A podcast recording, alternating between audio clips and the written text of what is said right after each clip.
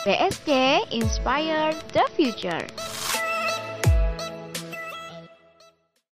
Assalamualaikum warahmatullahi wabarakatuh. Halo sahabat BSC, jumpa lagi bersama aku Laras dan aku Winda di podcast Entrepreneurship Development Bogor Science Club IPB. Selamat pagi, selamat siang, selamat malam bagi sahabat BSC yang sedang mendengarkan. Semoga sahabat BSC yang sedang mendengarkan selalu dalam keadaan sehat. Sangat.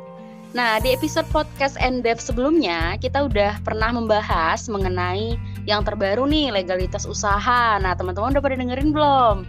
Terus ada peoptimalan marketplace, kemudian ada investasi, dan juga ada mengenai dunia startup. Nah, dalam dunia bisnis, pasti kita perlu evaluasi.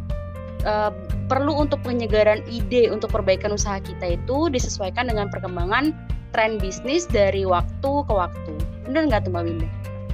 Nah, benar sekali tuh Mbak Laras. Nah, seiring berjalannya waktu, seorang pengusaha itu kan juga harus menyesuaikan dengan perubahan yang ada. Misalkan ada perluasan mungkin target pasar, kemudian perlu product development, kemudian juga uh, media branding seperti itu. Nah, kadang untuk memaksimalkan uh, itu semua kita itu perlu mentoring gitu ataupun coaching dari seseorang yang ahli di bidangnya, yang udah expert. Nah, lalu suatu usaha kan juga perlu modal tuh. Selain juga kita perlu ilmu gitu dari proses coaching itu tadi. Nah, modal itu bisa didapat dari uh, pinjaman uh, ataupun juga grant funding melalui pitching idea ke investor. Nah, salah satu wadah yang bisa diikuti untuk mendapatkan mentoring ataupun juga funding yaitu melalui Astra Startup Challenge.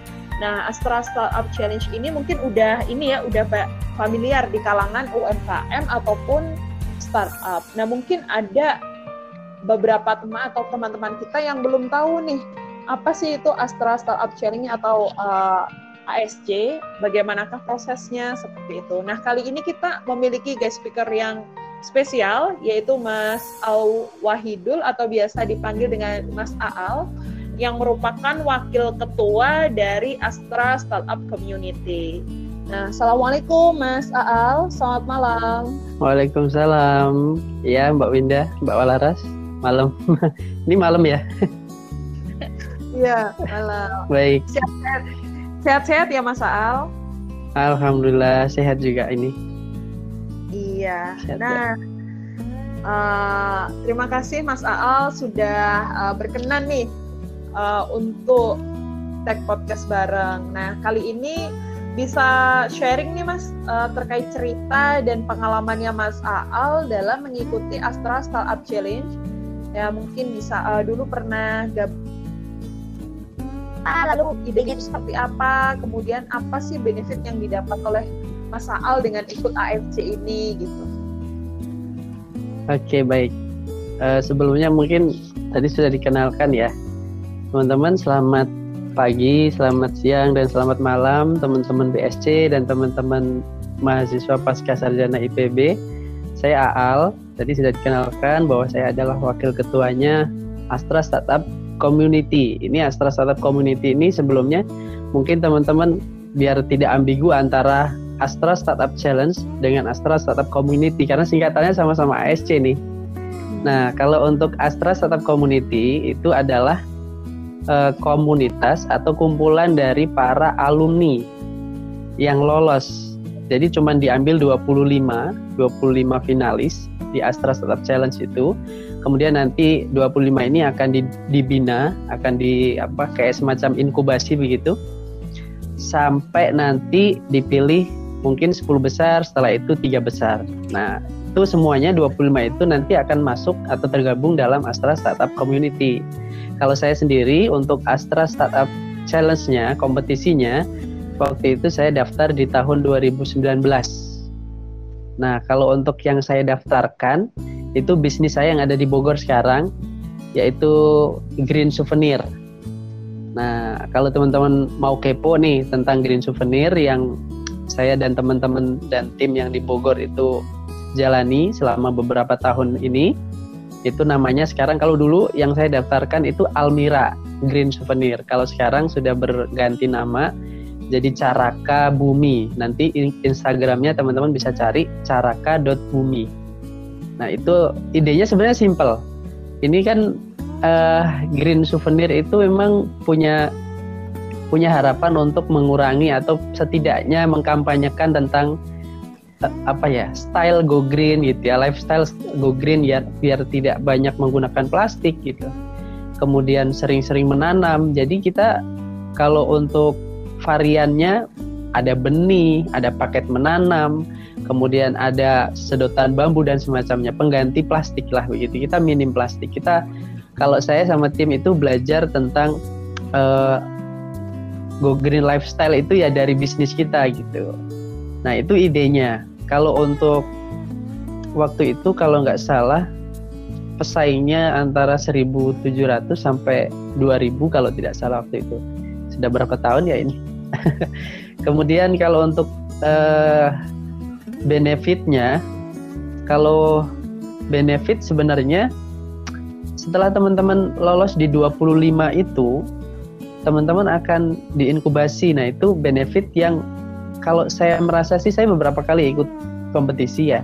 Tapi memang kalau untuk yang ini kompetisinya ada ada nilai lebih karena kita kayak berasa nggak kompetisi gitu 25 finalis itu ini banget nggak nggak kayak bersaing gitu kita belajar bareng kita belajar banyak di Astra kemudian setiap bulan itu kita ketemu ketemu ngobrol kemudian di situ juga kita diberikan ilmu-ilmu yang uh, apa ya yang dibutuhkan untuk berwirausaha atau berentrepreneur gitu. Nah benefitnya mungkin itu. Kemudian di samping hadiah ya karena memang ada hadiah uh, berupa uang dan juga berupa apa umroh.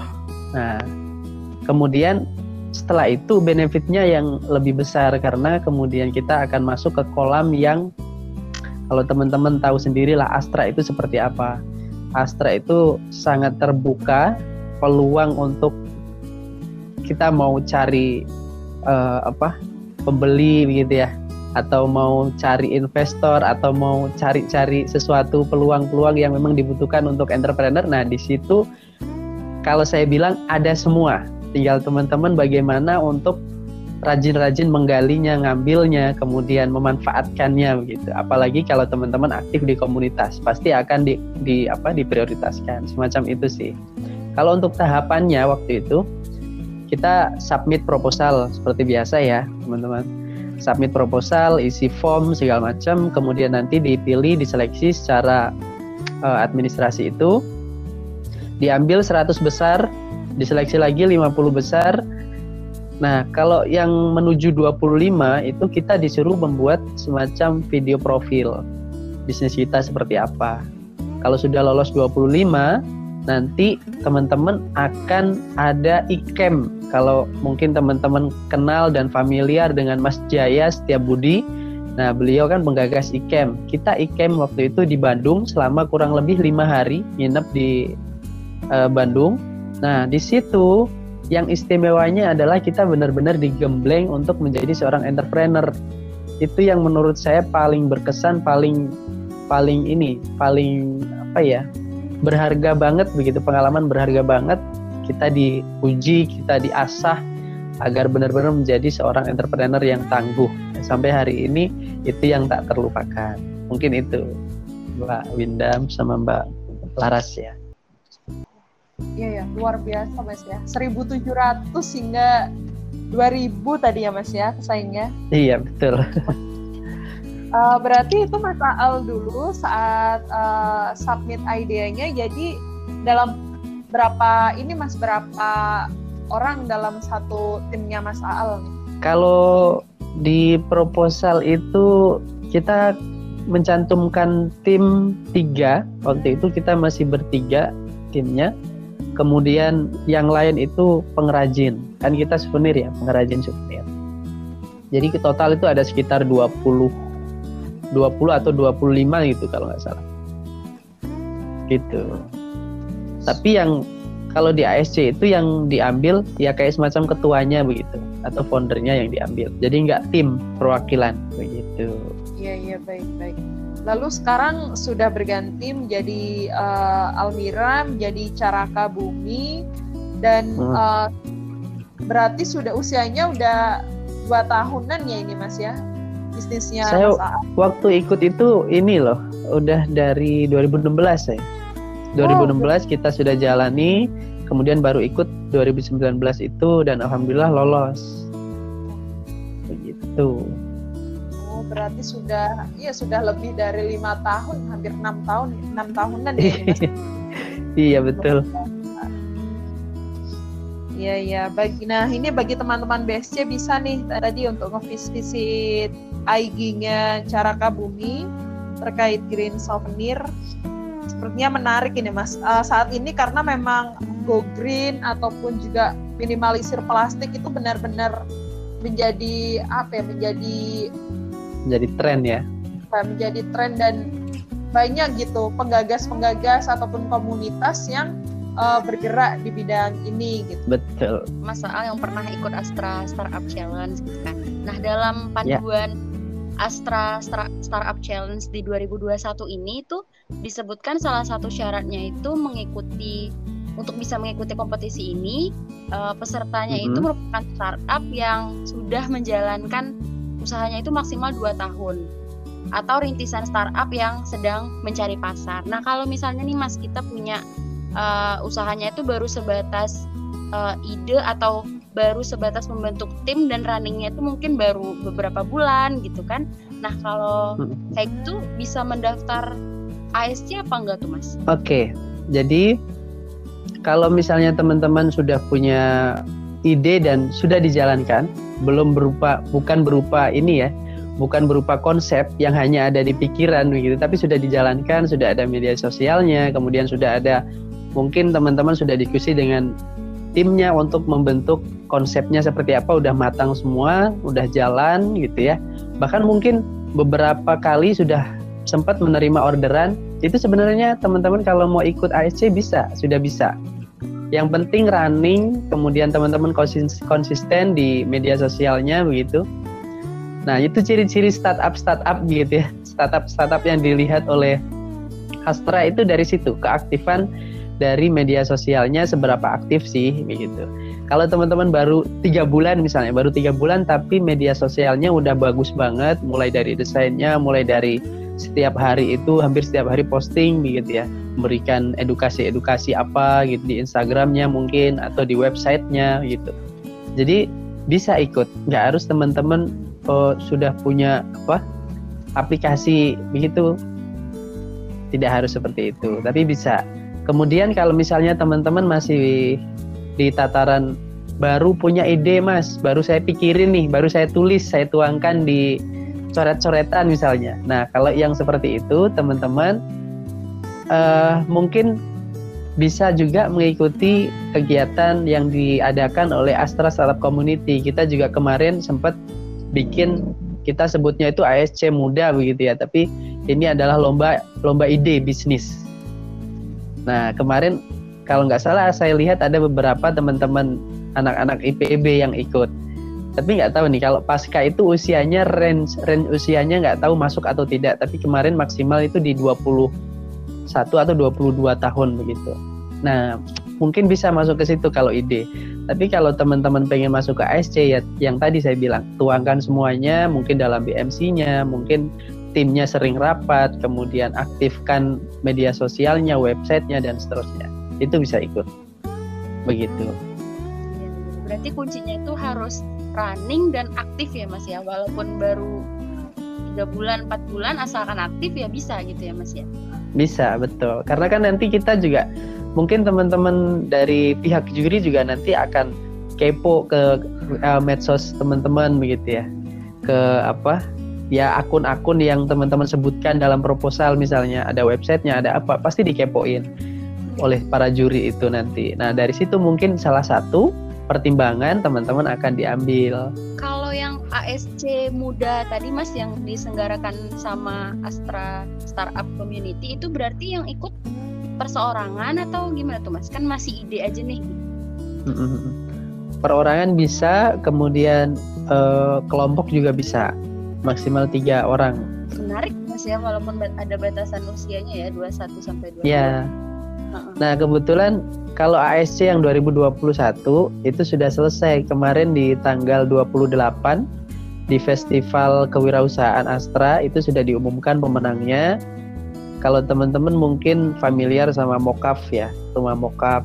Kemudian Lemoin, Lemoin itu juara satu. Rumah Mokafnya juara dua, yang juara tiga eh bukan rumah Mokaf, eh betul ya, rumah Mokaf itu tiga, yang dua itu Dream Dream Talent, Dream Talent pertamanya yang juara satu, Lemoin sudah selesai, baru selesai kemarin. Nah kalau untuk ASC muda ini baru mau running di akhir tahun ini dan ASC 2022 ini memang sudah dibuka, sudah dipromosikan kemarin. Tapi biasanya pembukaan atau pendaftaran itu dibuka di akhir tahun sampai awal tahun karena biasanya juga akan ada roadshow kan. Roadshow kalau offline biasanya ada lima kota. Kalau tahun ini, tahun kemarin 2021 itu kita uh, roadshow-nya online. Jadi ada lima kali atau enam kali roadshow online kemudian Instagram juga IG live-nya kita sering bikin IG live dan kemarin untuk 2021 pesertanya itu meningkat sampai 3000 sekian kalau tidak salah 3300 atau 3500 begitu.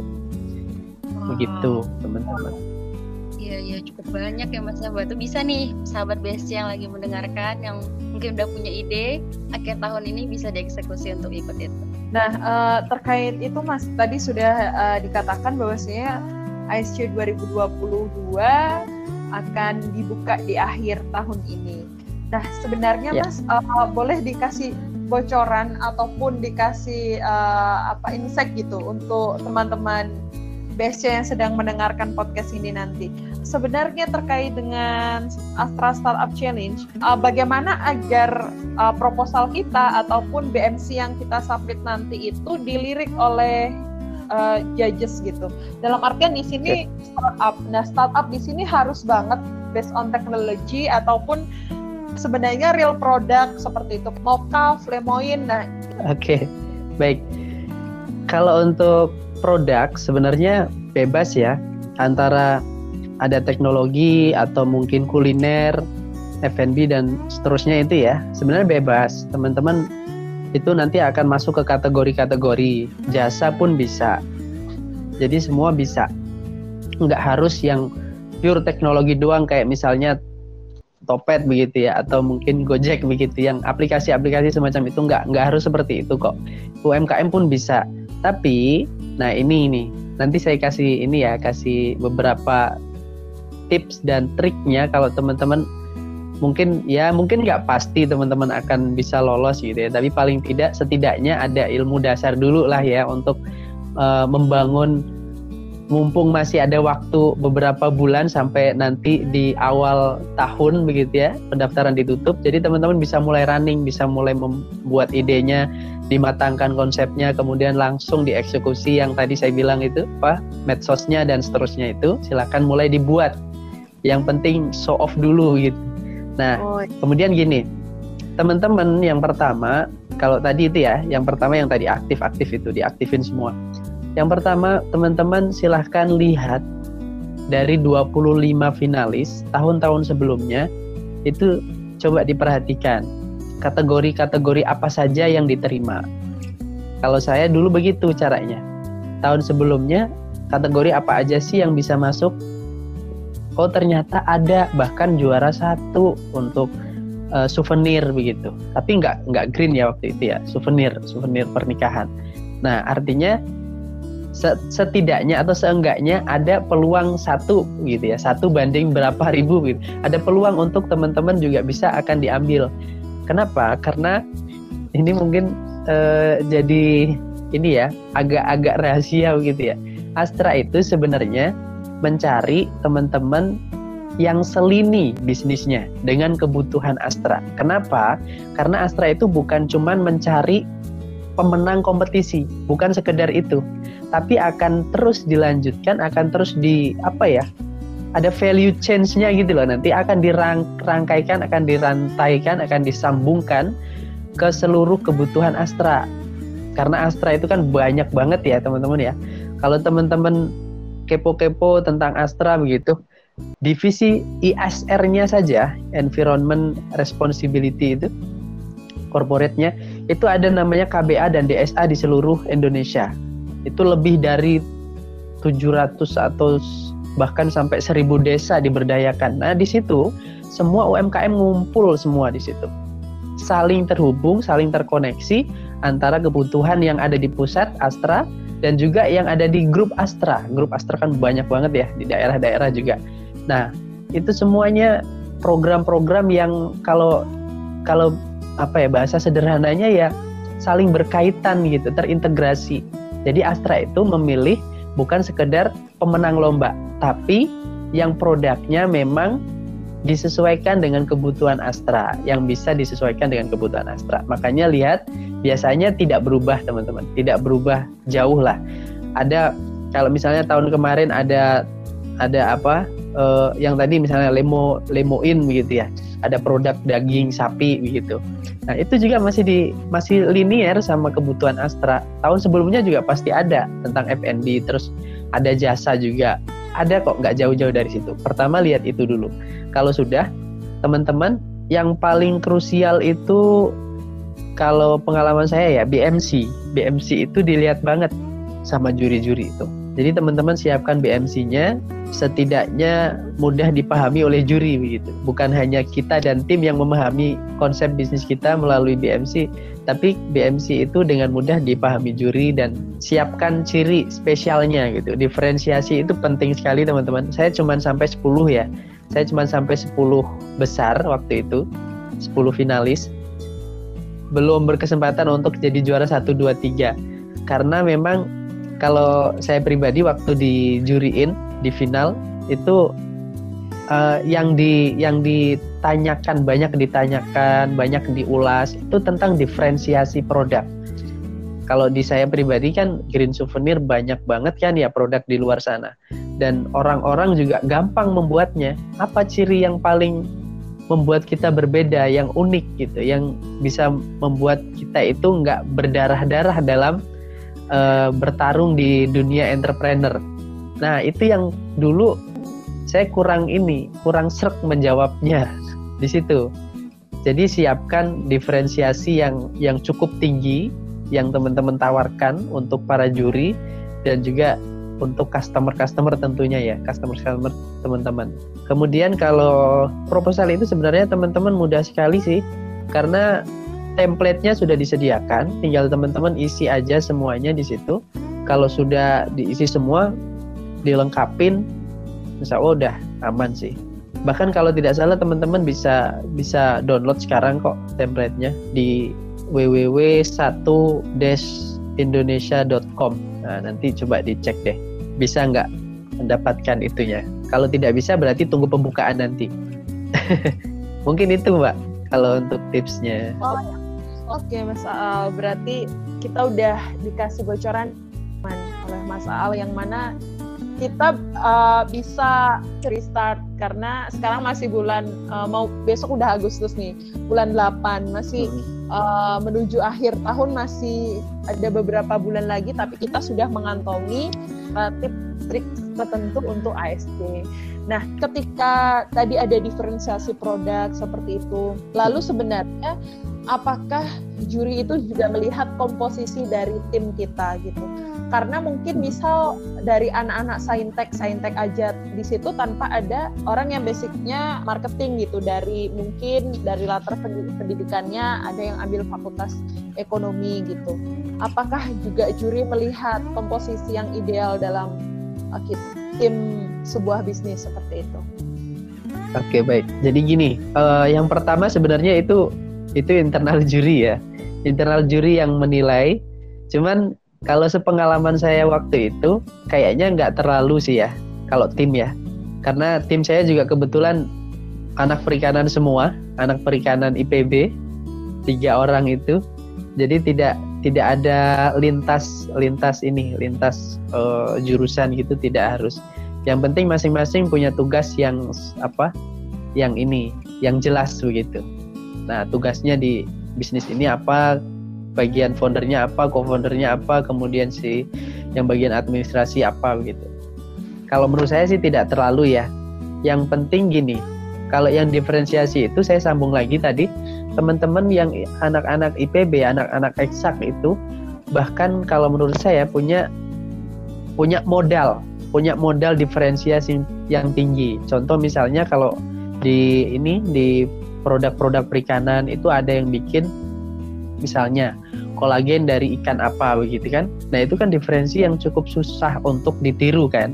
Teman-teman yang lain juga sama. Mungkin di dunia peternakan, mungkin di dunia pertanian ada banyak banyak produk yang hasil penelitian teman-teman yang betul-betul itu orisinal dan memang hanya teman-teman yang tahu gitu caranya memproduksi itu apa itu modal modal awal dulu tinggal nanti kemudian ketika berjalannya waktu teman-teman punya punya greget untuk mungkin dari dari segi marketingnya, dari segi membalut konsep itu dengan sesuatu yang modern.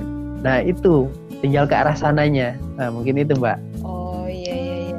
Iya benar sekali ya mas ya. Berarti memang uh, kita dari teman-teman IPB, teman-teman BSC ini ada peluang lah yang lebih besar lagi peluang emas nih untuk teman-teman bisa ini join Astra Startup Challenge 2022. Jadi auto bayangin penelitian saya apa ya? Kira-kira bisa dibentuk produk nggak ya gitu? Nah itu dia.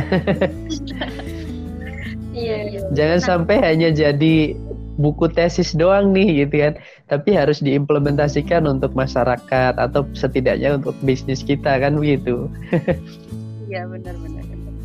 Nah, Mas Raal masih tentang poin penilaian nih Mas. Kira-kira ada lagi nggak tuh Mas eh, syarat-syarat lain yang mungkin lebih menguatkan ide kita dalam penilaiannya nanti misalnya uh, usaha kita tuh mungkin ada NIB-nya, ada legalitinya gitu kan, atau ada sertifikat hmm. pendukung lainnya. Nah itu kira-kira berpeluang untuk mendapatkan poin penilaian yang lebih besar nggak mas? Mungkin secara secara tidak langsung iya, tapi kalau untuk uh, teman-teman misalnya yang belum punya gitu ya itu pun tidak masalah ketika teman-teman punya punya apa punya value dan punya effort yang dibutuhkan begitu untuk kan itu kan masalah gampang ya. Maksudnya masalah gampang itu begini.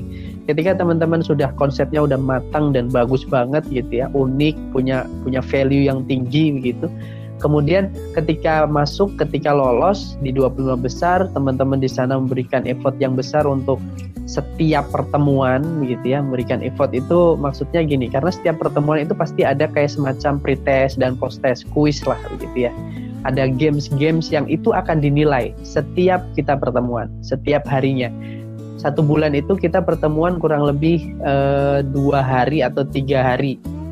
Jadi dari dari berbagai macam daerah waktu itu saya tersebar kan teman-teman saya itu tersebar ada yang di Makassar ada yang di apa Medan dan semuanya banyak. Itu semua didatangkan ke Jakarta setiap bulan tiga hari di weekend kita di Menara Astra atau di Astra Internasional begitu ya tergantung undangannya pada saat itu nah kita di situ itu dinilai terus oleh uh, tim panitia dan jurinya dari situlah teman-teman itu dilihat seberapa seberapa layak teman-teman menjadi atau seberapa ini ya, seberapa kuat teman-teman nanti setelah acara ini selesai akan menjadi seorang pengusaha atau seorang founder gitu.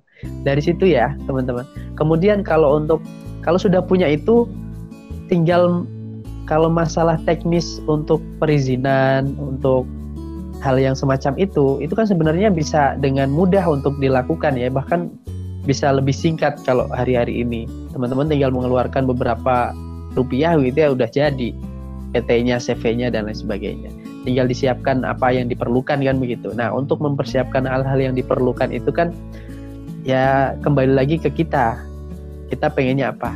Cuman setelah selesai ini, setelah selesai acara, pasti teman-teman kalau misalnya ingin meloncat lebih tinggi atau masuk ke kolam yang lebih besar atau misalnya mau pitching ke investor, ya pasti investor itu melihat utamanya adalah legalitas. Kalau teman-teman perusahaannya belum ada legalitas atau bisnisnya belum ada legalitas, ya mungkin kemungkinan kecil untuk mendapatkan invest investor atau investasi dari pihak Astra-nya karena di Astra itu kan ada Astra Ventura ya. Nah, itu teman-teman akan selama proses penjurian, selama proses kompetisi, teman-teman akan dilihat oleh banyak grup Astra. Gitu ya, banyak grup Astra. Mulai dari Astra Ventura, ada YDBA, ada yang lain-lainnya. Teman-teman dilihat. Kemudian terakhir biasanya yang 10 besar itu akan lebih lebih diperhatikan ya. Dan satu dua tiga empat lima kalau nggak salah lima besar nanti akan diundang oleh Astra untuk presentasi. Astra Ventura ya di depan Astra Ventura presentasi ya kayak semacam ini pitch deck begitu. Nah teman-teman dari situ tinggal dilihat apakah layak untuk mendapatkan pendanaan atau mungkin pinjaman begitu ya. Soft loan atau mungkin yang lain yang teman-teman butuhkan atau mungkin off taker gitu. Nah, kalau saya dulu kebetulan uh, diwadahi di setelah setelah selesai ya, setelah lulus dari ASC itu Astra Startup Challenge, setelah lulus itu diwadahi karena saya membutuhkan off-taker, masih membutuhkan off-taker, belum membutuhkan uh, pengembangan yang lebih besar dan investor begitu ya. Jadi belum ke arah sana kalau saya. Saya masih membutuhkan off-taker yang besar, jadi waktu itu dibantu oleh Astra, banyak souvenir yang dipesan, banyak hampers yang dipesan, bahkan untuk presidirnya begitu. Nah, itu kan merupakan ini ya bentuk dari uh, follow up setelah acara. Nah, mungkin seperti itu, Mbak. Berarti memang benar ya, Mas. Walaupun belum ada, tapi nanti ketika presidennya itu diurus, ya itu jadi progres juga sih dari startupnya ya, Mas. Ya? Betul, ya? betul. Siap ya. untuk jun ke yang lebih. Betul.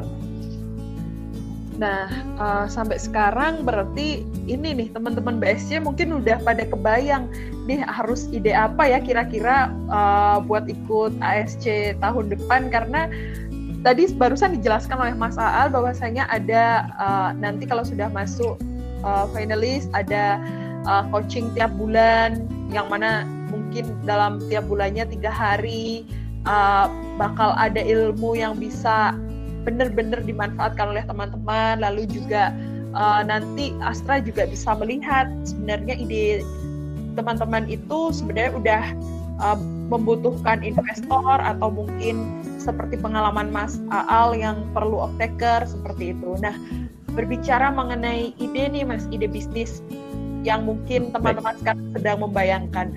Sebenarnya ide bisnis yang unik dan bisa banget untuk uh, disubmit untuk ASC ini sebenarnya itu ide yang seperti apa gitu mas biasanya kan kita mikirnya uh, terlalu overthinking ya mungkin ya. Jadi pengennya tuh konsepnya keren banget gitu. Udah nyusun sih yang oke okay banget. Ternyata eh modal yang dibutuhin ketika dihitung-hitung modalnya gede. Terus payback periodnya nggak nggak apa nggak begitu cepat begitu.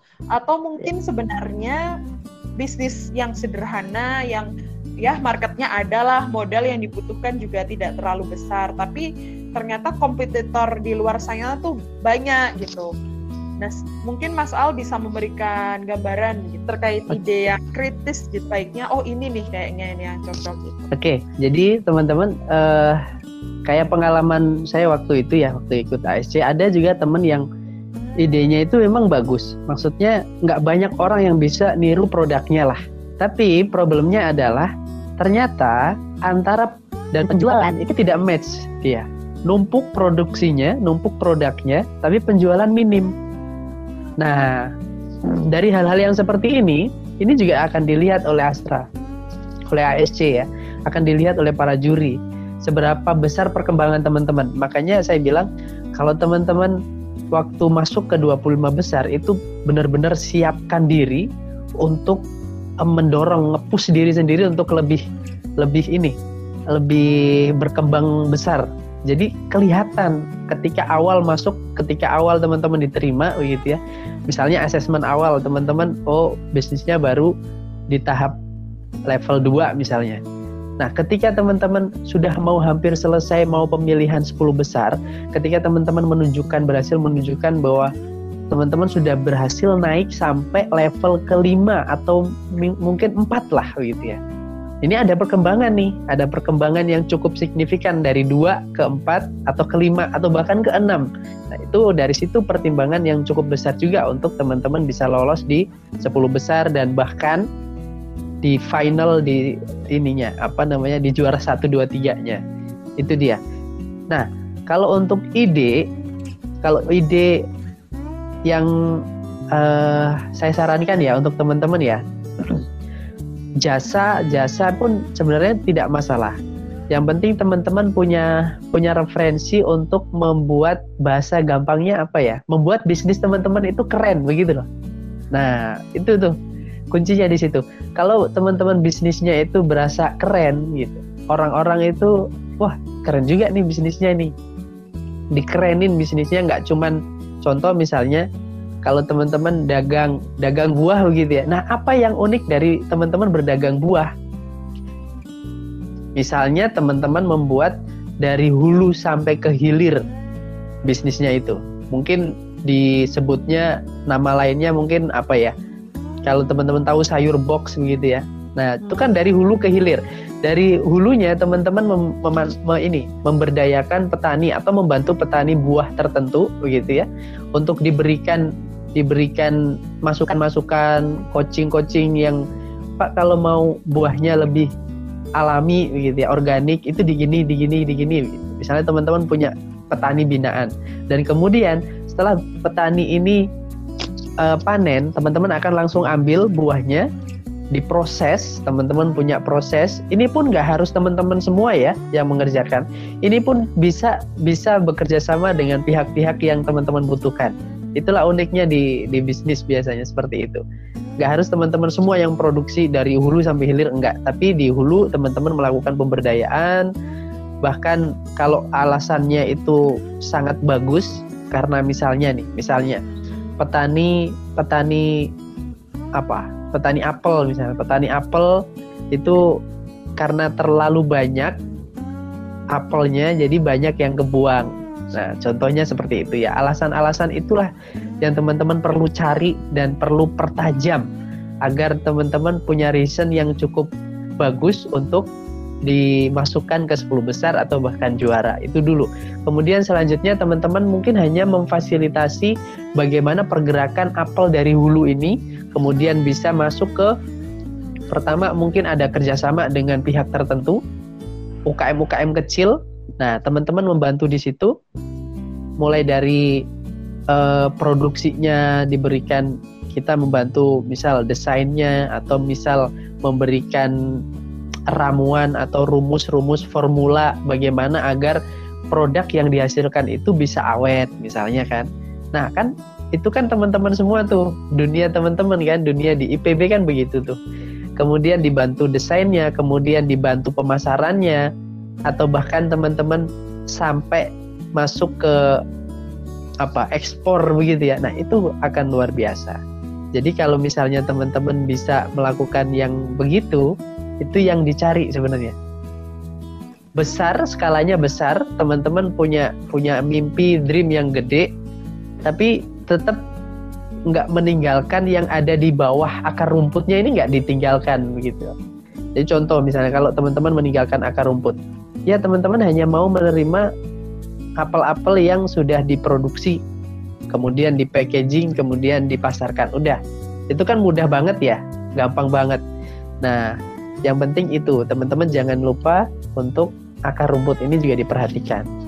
Paling itu sih. Kalau untuk pengembangan idenya, keunikannya teman-teman bisa bisa cari cari sendiri yang tadi saya bilang di IPB itu modal yang cukup bagus di di sana banyak sekali penelitian-penelitian yang sebenarnya itu bisa dikembangkan untuk menjadi sebuah ide usaha. Jadi terkait dengan ide teman-teman sudah disampaikan oleh Mas Al bahwasanya jangan lupakan akar rumput. Dalam artian di sini uh, bisnis kita jika semakin berdampak maka peluangnya sebenarnya juga uh, semakin besar ya Mas ketika ide itu dikatakan Betul. dikatakan oh ini ide bagus nih menjual nih yang banyak uh, bermanfaat dari berbagai macam bidang, berbagai macam sektor seperti itu.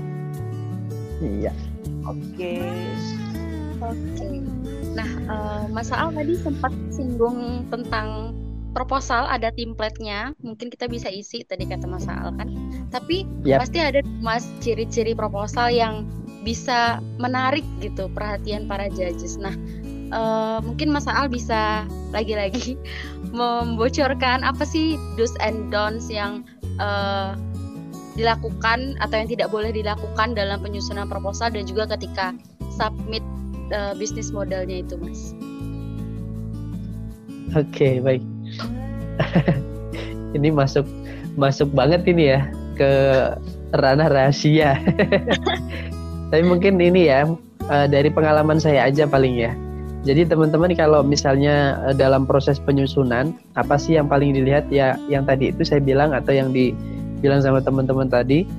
Yang pertama eh, bisnis teman-teman itu yang berdampak berdampak besar. Jadi ada reason khusus ya, ada reason khusus. Alasannya kenapa teman-teman memilih untuk memberdayakan eh, komunitas A. Komunitas ini maksudnya mungkin ibu-ibu, mungkin teman-teman yang inklusif atau mungkin teman-teman pemuda gitu ya atau pemuda desa. Nah, teman-teman pertajam reason itu ketika menyusun proposal. Karena titik itu biasanya eh, mungkin nggak cuma ASC sih, tapi di kompetisi-kompetisi lain itu juga akan sangat diperhatikan biasanya. Kemudian titik kritis lagi satu lagi kalau untuk eh, penyusunan proposal itu sebenarnya yang tadi misalnya contoh tadi saya cerita tentang ada teman yang produksinya gede tapi penjualan kosong penjualan minim begitu ya. Jadi ada ada penumpukan produk yang tidak laku kemudian pasti produk itu kan punya punya ini ya punya punya masa ini. Ya mungkin masa masa lifetime-nya begitu masa hidupnya itu atau penurunan nanti penurunan nilai kan pasti ada kalau misalnya tentang teknologi. Kalau tentang makanan pasti kan ada penurunan eh, kualitas dan seterusnya itu.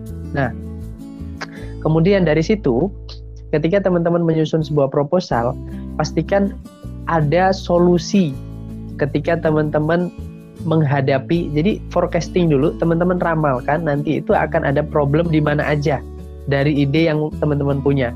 Kalau sudah dari situ teman-teman juga harus punya jawabannya.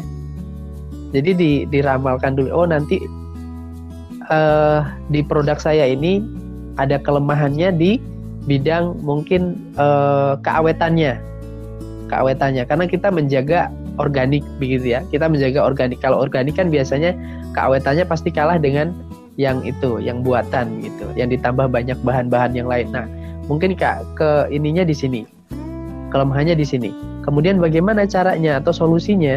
Solusinya kita memperbanyak penjualan dengan cara apa? Misalnya dengan cara pasukan pasukan sellernya, pasukan reseller misalnya.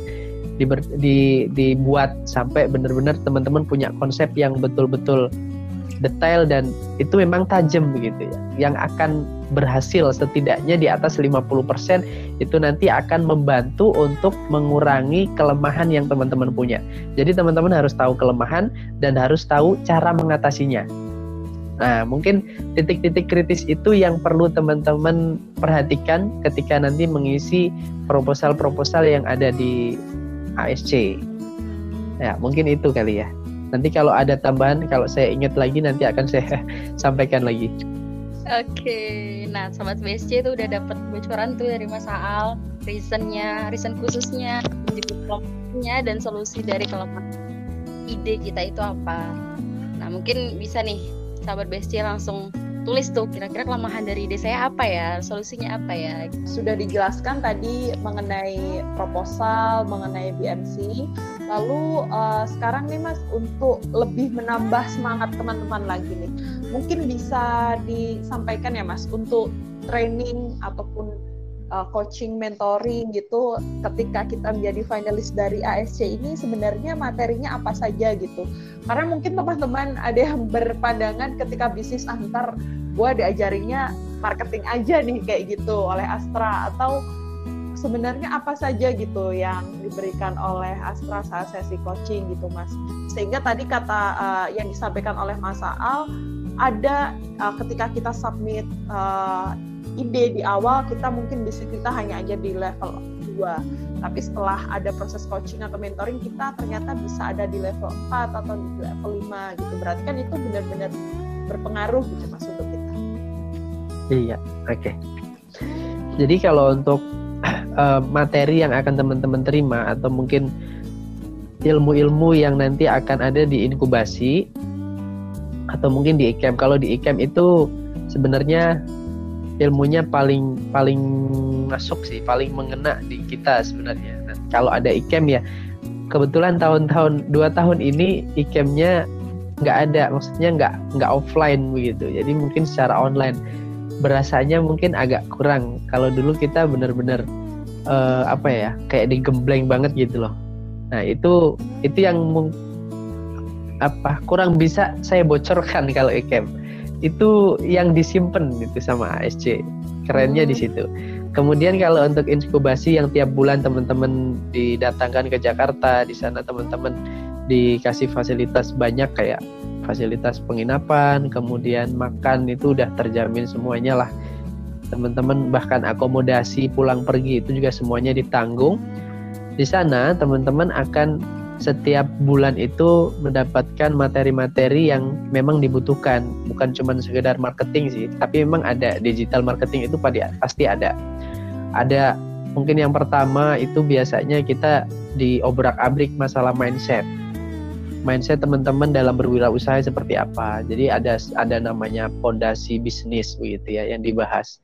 Teman-teman ini mengejar apa sih ketika berbisnis itu pengennya mengejar apa gitu. Nah itu teman-teman akan dipertajam di situ agar teman-teman sadar oh ternyata berbisnis itu nggak cuma sekedar memperkaya diri begitu, nggak cuma sekedar itu. Kalau memperkaya diri sebenarnya banyak jalannya, nggak harus bisnis juga kan gitu. Kemudian ada ada banyak materi tentang ya seputar BMC lah teman-teman. Ada value proposition, kemudian ada growth hack juga. Growth hack itu teman-teman mungkin akan lebih spesifik dikasih tahu beberapa apa cara untuk misalnya uh, kalau teman-teman butuh desain itu pakai aplikasi apa dan seterusnya agar memudahkan teman-teman untuk membuat konten dan seterusnya. Ada growth hack, ada value proposition, ada apa lagi ya? Digital marketing udah. Kemudian uh, sisi produksi juga ada. Nanti teman-teman akan di dibahas atau diulas banget tentang produksi. Bahkan kalau di kalau di kampus itu nama nama kuliahnya apa ya waktu itu ya? Saya lupa agak lupa. Pokoknya tentang inilah. Jadi gini tentang tata letak bahkan itu di, dibahas teman-teman. Jadi tata letak itu maksudnya gini agar proses produksi itu tidak terganggu atau tidak ada yang error gitu ya memperkecil error itu bagaimana caranya, cara menatanya seperti apa. Misalnya, pertama kalau teman-teman memproduksi uh, kue misalnya, pertama kan bikin adonan. Dari bikin adonan, kemudian mungkin dibentuk, dihias gitu. Kemudian baru masuk oven.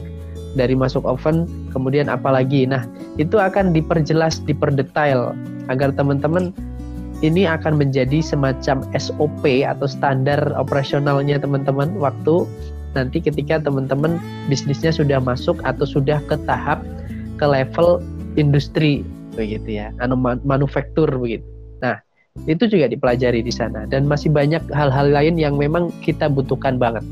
Tapi memang kan kita 25 itu nggak sama ya, nggak sama problem-problem yang dihadapi. Misalnya sekarang uh, si A itu baru sampai di pengennya digital marketing. Jadi memang yang diaplikasikan digital marketingnya. Tapi di setiap materi teman-teman akan ada tugas yang harus dilaksanakan dan dikumpulkan uh, sebelum nanti ada pertemuan berikutnya. Kayak semacam itulah. Mungkin itu Mbak. Oke, berarti memang luar biasa nih. Ibaratnya kayak usaha kita, bisnis kita nanti bakal dikulitin satu persatu ya Mas Al. Di situ iya. lihat lagi, oh ternyata uh, usaha saya kurangnya masih di sini, masih di sini. Lalu kita tambah lagi tuh pakai ilmu-ilmu yang didapat saat coaching. Ya menarik Betul. menarik. Saya jadi tertarik nih Mas Al, Mbak Laras. Ayo Pak Laras, kita ini Nah. strategi dari sekarang. sebagai yang mendengarkan jadi duh kok sayang kalau nggak ikut gitu ya iya, benar. Iya. Oke, kalau tadi eh, ketika kita ikut di Astra Startup Challenge-nya, nah kalau ketika kita udah selesai kompetisi nih Mas, katanya ada istilahnya lifetime coaching. Nah, ini bedanya apa nih, Mas? Kira-kira dalam kegiatan ini tuh isinya apa? Atau bahkan Mas Aal sebagai Wakil Ketua Astra Startup Community mungkin bisa dibahas Mas peran Astra Startup Community dalam eh, lifetime coaching ini. Oke baik. Jadi kalau untuk lifetime coaching ini sebenarnya ketika teman-teman membutuhkan kayak semacam apa ya diskusi atau sharing teman-teman menemukan menemui permasalahan begitu ya di bisnis, teman-teman mau mau apa diskusi tentang eh, ini bagaimana ya solusinya ya? Ke juri eh, bukan juri ya. Ke Mas Jaya misalnya atau ke siapa nanti yang mengisi gitu atau ke komunitas ke kita gitu ke komunitas. Itu juga bisa.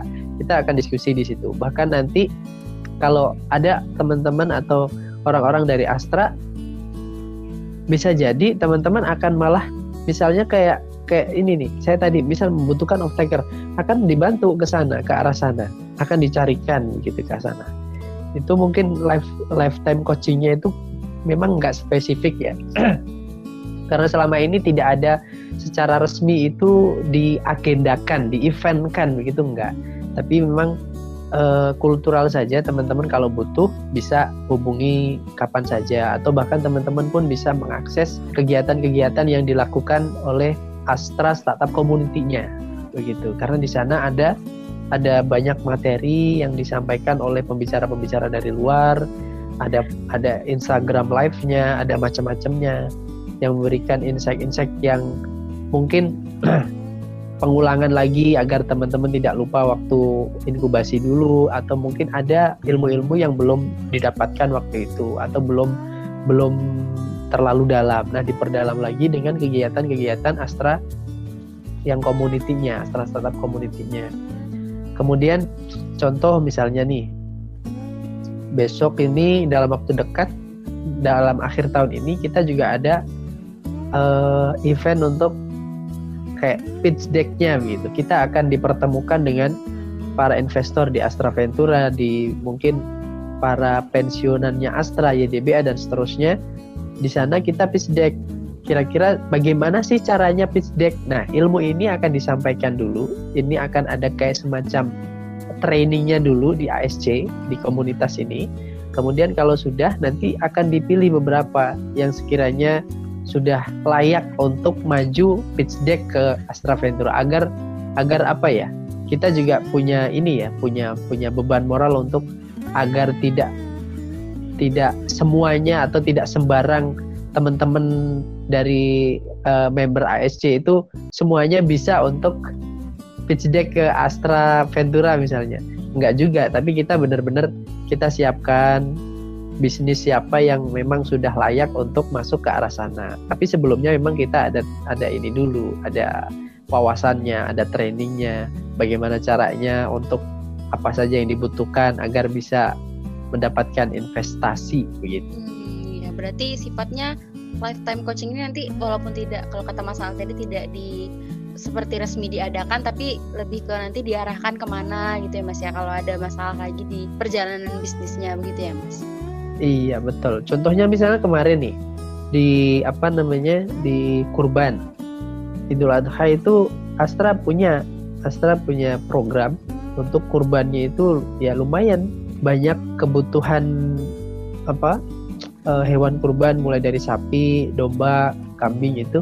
Nah ini biasanya ada instruksi, ada instruksi dari Astra begitu ya, dari atau paling tidak setidaknya dari divisi IASR-nya ada instruksi untuk PJ dari atau vendor yang mengurus masalah hewan kurban itu instruksinya untuk coba ini karena ada ada yang bisnis tentang kurban misalnya ternak nesia misalnya ada ternak nesia itu juga kan alumni. Nah pesan coba di sini. Nah nanti akan dihubungin akan dikontak kira-kira bisa menyediakan hewan kurban berapa. Hal-hal yang seperti itu kan apa ya link and match-nya itu loh. Itu kan mungkin yang bisa di ini, kayak semacam nyambunginnya begitu. Oke oke. Berarti jadi walaupun udah selesai kompetisi, tetap ada eh, apa ya linknya kalau kata Mas Al tadi tetap terhubung. Betul. gitu ya. betul betul Udah nggak kerasa nih Mbak Laras kita udah ngobrol Iya. cukup panjang nih dengan Mas Aal dan uh, ini kita akan sampai di pertanyaan terakhir nih Mas Aal. Ada banyak banget informasi yang disampaikan oleh Mas Aal selaku narasumber kita hari ini. Untuk pertanyaan terakhirnya nih uh, kita semua dari para teman-teman BSC yang mendengarkan ini, ini kan sedang uh, banyak yang menggeluti tesis nih Mas. Ada banyak sedang melakukan Siap. penelitian. Nah, misalkan seperti Mbak Laras ini juga penelitiannya tentang mikroba.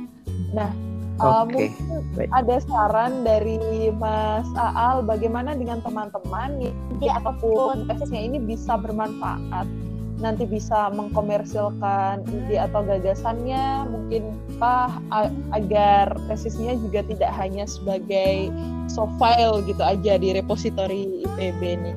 Nah mungkin ada saran nih Mas Aal untuk bisa create ide ini Oke baik. Nah, ini masih nyambung seperti yang tadi saya sampaikan ya, bahwa teman-teman dari IPB itu banyak sekali sebenarnya punya potensi besar untuk menghasilkan produk-produk yang unik dan diferensiasinya cukup tinggi begitu. Karena memang nggak semua orang bisa bisa membuat produk yang teman-teman buat. Misalnya hasil penelitian teman-teman membuat kolagen lah atau mungkin Horta juga kan berasal dari eh, penelitian teman-teman mahasiswa IPB ya. Boneka Horta itu boneka yang bisa tumbuh rumput dan akhirnya eksis sampai hari ini. Mungkin perkembangannya juga banyak. Jadi bentuk bentuk bisnis itu kan nanti akan berkembang seiring berjalannya waktu ya. Bahkan mungkin jika diperlukan ada pivot yang cukup besar begitu, ada ada perubahan arah yang mungkin bisa dibilang 180 derajat tapi tidak masalah. Tetap inline biasanya.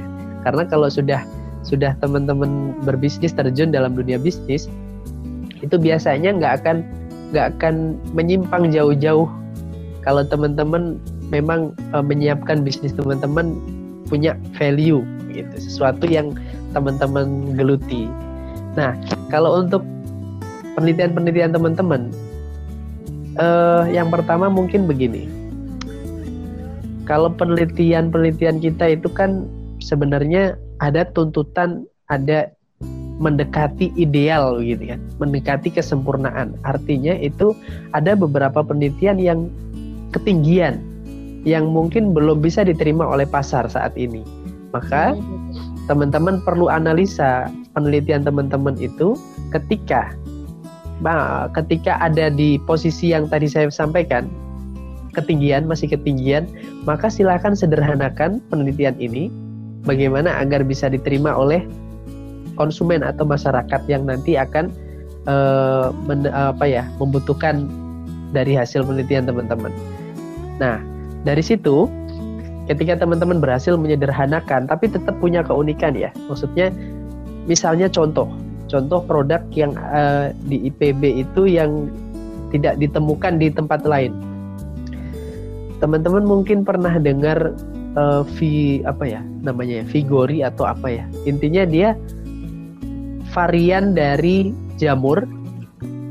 Dia kalau jamur-jamur yang sekarang ada di ternak ada di budidayakan ada di budidayakan di petani itu kan jamur-jamur yang biasa ya yang punya bonggol-bonggol apa itu ya saya kurang paham. Tapi ada di IPB itu varian jamur yang warnanya ada kuning ada biru ada merah. Dan ini tidak bisa sembarang diambil. Maksudnya tidak bisa se- sembarang di di bibitnya itu loh. Tidak bisa sembarang diambil dari alam. Tapi ada khusus gitu. Nah hal-hal yang seperti itu tetap pertahankan. Tapi bagaimana caranya teman-teman punya versi sederhananya kalau misalnya benar-benar sulit untuk ditemukan contoh perjalanan boneka horta boneka horta di awal-awal penelitiannya itu mendapatkan benihnya dari Amerika, dari Jepang bahkan benih yang yang diambil. Tapi seiring berjalannya waktu, ternyata di Indonesia ada benih yang bisa digunakan dan itu pun tidak tidak harus ini ya, tidak harus impor begitu ya. Misalnya teman-teman bisa menggunakan uh, benih apa yang ada di Indonesia yang bisa yang sama dengan kondisi yang dibutuhkan. Itu juga nanti akan ketemu. Jadi ada versi kalau dalam bahasa startup itu biasanya kan gini ya. Ada yang versi gratisnya, ada yang versi premiumnya. Nah, teman-teman pandai-pandai untuk menyusun itu. Kalau misalnya harga harga uh, value atau produk teman-teman itu terlalu terlalu jauh, maka buat versi mininya agar mudah diterima. Kayak misalnya emas, ada yang dua, ada yang balok-balok kan. Sekarang ada mininya. Kayak semacam itu tuh teman-teman yang mungkin perlu diinovasikan. Ya baik Mas Al, berarti perlu nih teman-teman kita harus menyederhanakan penelitian kita agar ya mungkin ketika penelitian ada banyak parameter ya mungkin kita bisa ya. uh, ketika biasanya ketika penelitian ada proses optimasi dengan beberapa macam nah, variabel. Betul. Kita bisa tuh ya masih mengambil satu saja untuk uh, diambil yang terbaik. Nah itulah nanti yang uh, kita scale up lebih luas misalkan untuk produksi apa misalkan produksi pupuk. Nah ternyata dari yang terbaik itu tadi yang kita bisa mengcreate pupuk yang terbaik untuk uh, tanaman nah, seperti itu. Nah, terima iya. kasih Pak Al sudah membagikan ilmunya malam ini, sudah sharing banyak nih terkait juga tips trik untuk teman-teman untuk menghadapi lebih siap lagi untuk uh, Astra Startup Challenge 2022. Ini benar-benar menggugah semangat nih Mas Al menularkan semangat sekali dari Siap. malam ya Mbak Laras ya. Iya, nah, sekali lagi saya mengucapkan terima kasih banyak Mas Al sudah berkenan untuk membagikan ilmunya untuk kita malam ini. Baik, sama-sama Mbak Laras dan Mbak Winda. Oke, terima kasih juga kepada teman-teman BSC yang sudah mendengarkan podcast ini sampai akhir. Semoga podcast ini memberikan manfaat dan teman-teman semua juga boleh banget untuk share link podcast ini supaya kebermanfaatannya itu semakin meluas.